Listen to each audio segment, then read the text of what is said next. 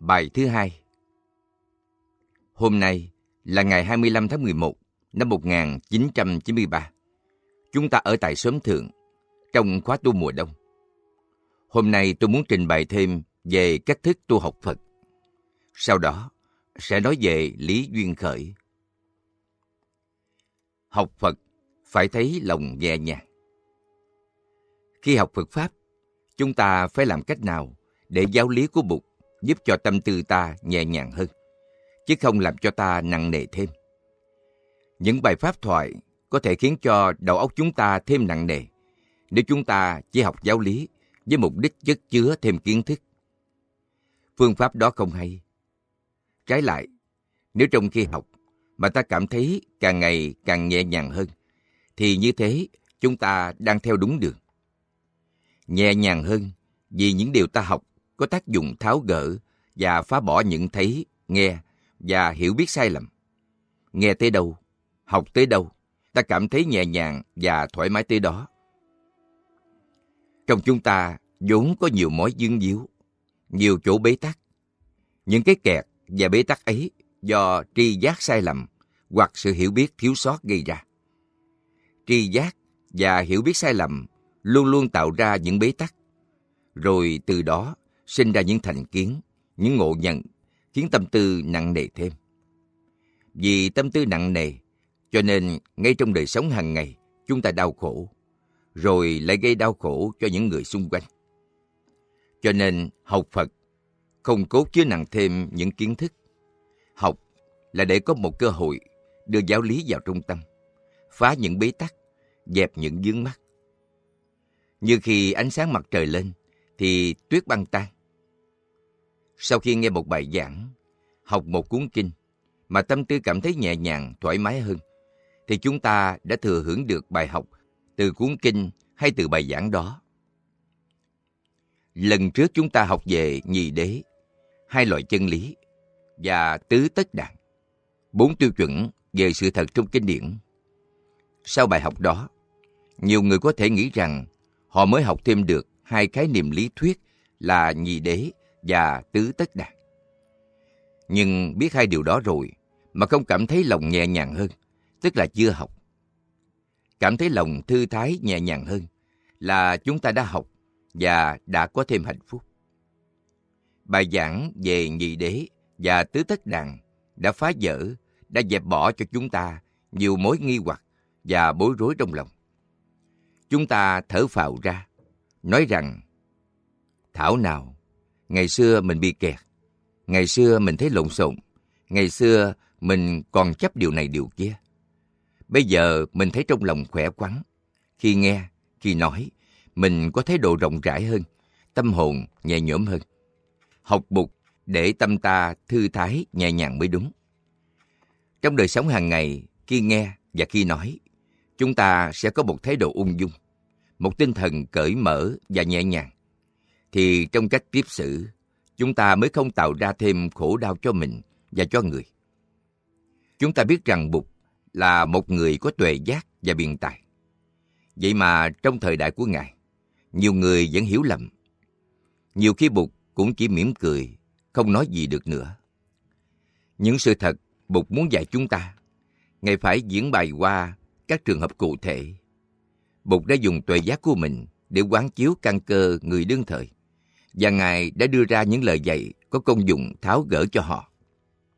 Cố nhiên, khi Bụt nói với người này, thì người khác cũng nghe, và có thể họ không tiếp nhận được vì không ở trong cùng hoàn cảnh. Vì vậy nên đã có người hiểu lầm Bụt. Một hôm, có một nhà triết học tới hỏi Bụt nhiều câu hỏi, nhưng Ngài không trả lời. Ông ta hỏi rằng, có ngã không? Bụt không nói gì. Hay là không có ngã? Ngài cũng im lặng.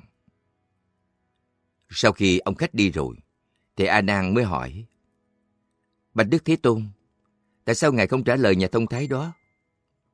Ngài thường dạy chúng con về vô ngã. Tại sao Ngài không nói với ông ta là không có ngã? Bụt trả lời rằng, Vị này tới để tìm một lý thuyết, để chờ tôi xác nhận lý thuyết vô ngã điều tôi dạy không phải là lý thuyết. Tôi dạy phương pháp giải thoát khỏi khổ đau. Nếu nhìn phương pháp của tôi như một lý thuyết thì rất nhầm. Cho nên khi ông ta hỏi có ngã không, tôi không trả lời. Và khi ông ta hỏi có phải vô ngã không, tôi cũng không trả lời. Thái độ im lặng của Bụt phát xuất từ nhận xét của Ngài là người kia không đi tìm phương pháp tu học. Người kia đang đi tìm một chủ thuyết. Xác nhận một chủ thuyết có ngã hay chủ thuyết vô ngã đều có thể có hại cho ông ta. Thà rằng đừng nói gì cả. Một lần các đệ tử của Bụt đàm luận với nhau. Nói Bụt dạy như thế này, Bụt dạy như thế khác. Không, Bụt dạy như thế này này. Không phải như anh vừa nói đâu. Chắc Bụt hơi nhức đầu, nên Ngài bảo Tôi có nói gì đâu. Trong 45 năm thuyết pháp, tôi đâu có nói gì đâu.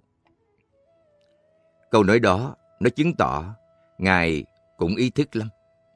Nói ra cái gì cũng có thể làm cho người ta kẹt vào cái đó. Rồi cứ chấp vào đó mà tranh luận với nhau. Thành ra Ngài bảo, tôi đâu có nói gì đâu mà các ông cãi nhau như vậy. Cho nên ta phải có thái độ mềm mỏng, phóng khoáng, không cố chấp, thì mới tiếp nhận được giáo lý của Bụt.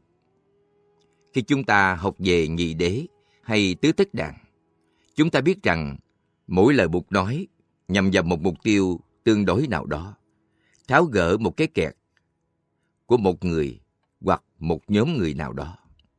Chúng ta phải thấy được hoàn cảnh của họ mới mong hiểu được lời tuyên bố của Bụt. Không cần chất chứa kiến thức. Có một thiền sinh sống đã ba năm trong thiền viện rồi, nhưng chưa bao giờ được thầy dạy câu gì gọi là cao siêu như chân như, bản thể, niết bàn, vân vân. Dạy những chuyện như ăn cơm trong chánh niệm, đi đứng trong chánh niệm, rửa chén trong chánh niệm vân vân. Một hồi chú chán quá.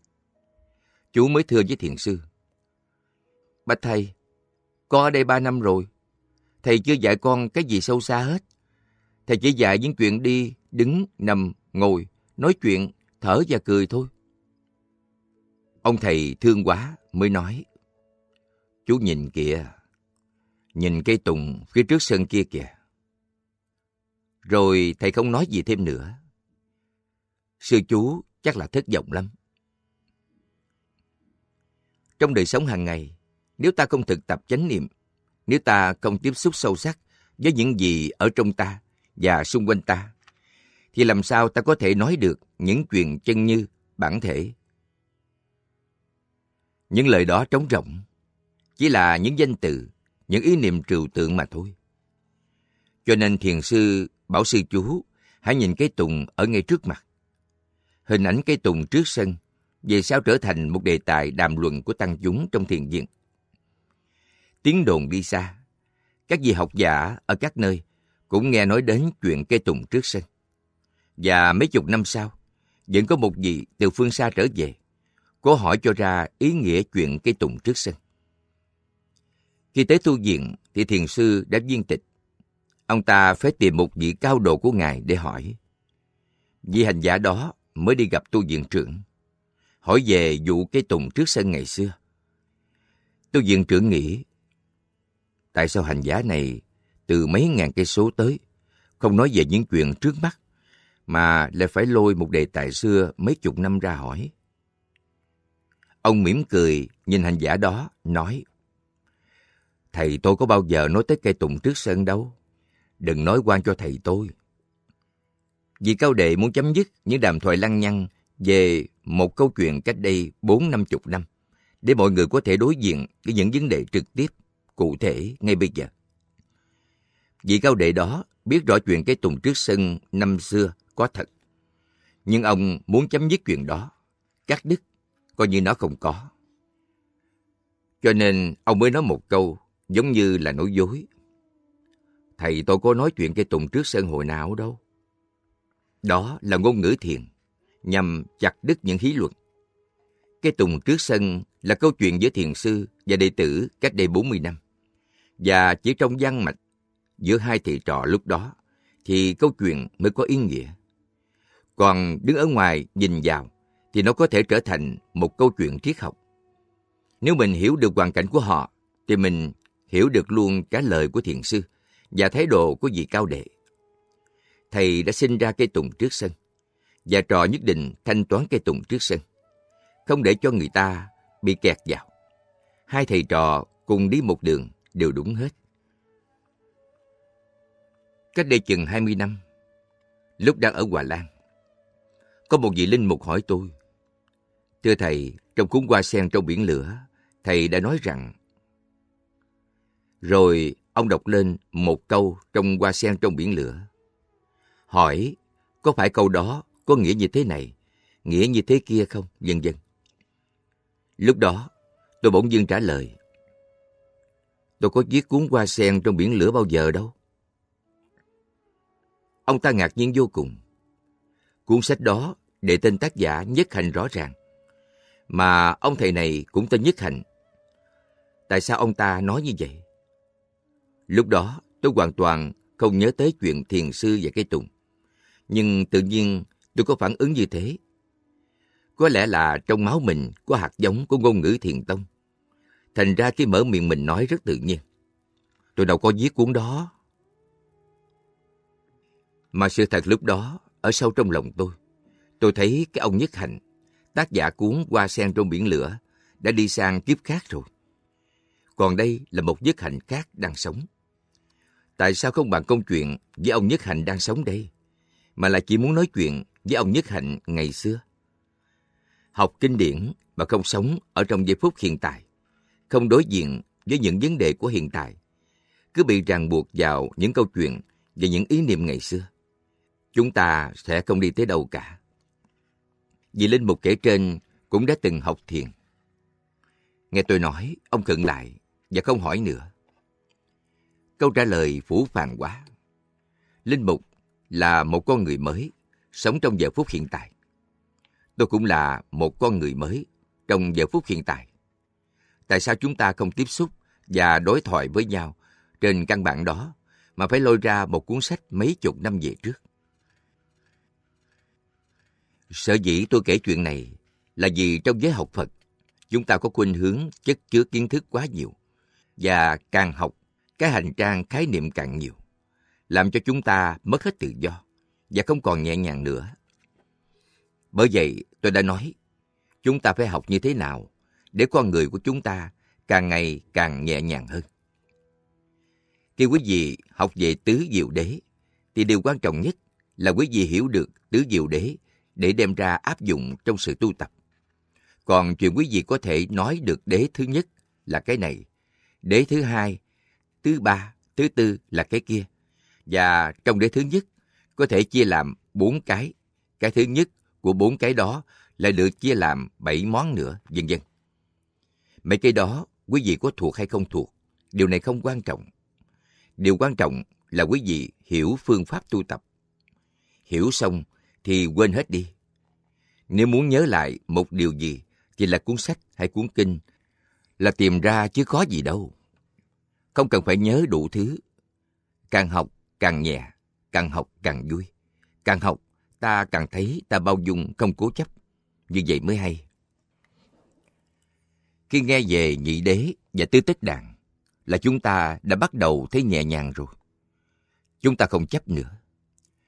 Ta biết ta sẽ rất cẩn thận trong khi nói năng, để lời nói của ta có tác dụng tháo gỡ cho người đối diện. Và khi nghe, chúng ta cũng phải nghe như vậy. Điều người kia đang nói với ta có thể chỉ nói cho ta nghe thôi. Lặp lại cho người khác không được. Ngày xưa, Thiền sư Triệu Châu nói với đệ tử về Phật tánh. Còn chó có Phật tánh hay không? Kinh điển nói rằng cái gì cũng có Phật tánh cả. Những loài hữu tình có Phật tánh đã đành, mà đến các loài vô tình như đất đá, cỏ cây cũng có Phật tánh nữa. Cố nhiên, theo lý luận đó, con chó thế nào cũng có Phật tánh. Mấy hôm sau, có một vị thiền sinh lên hỏi, Thưa Thầy, con chó có Phật tánh hay không? Thiền sư Triệu Châu nói, Không, con chó làm gì có Phật tánh. Cũng chính ông thầy đó, ngày hôm trước nói con chó có Phật tánh. Hôm nay, ông lại nói không. Thiền sinh này sau khi nghe tiếng không, vô, chắc đã thức điên bác đạo Vì đã tin chắc rằng con chó có Phật tánh rồi.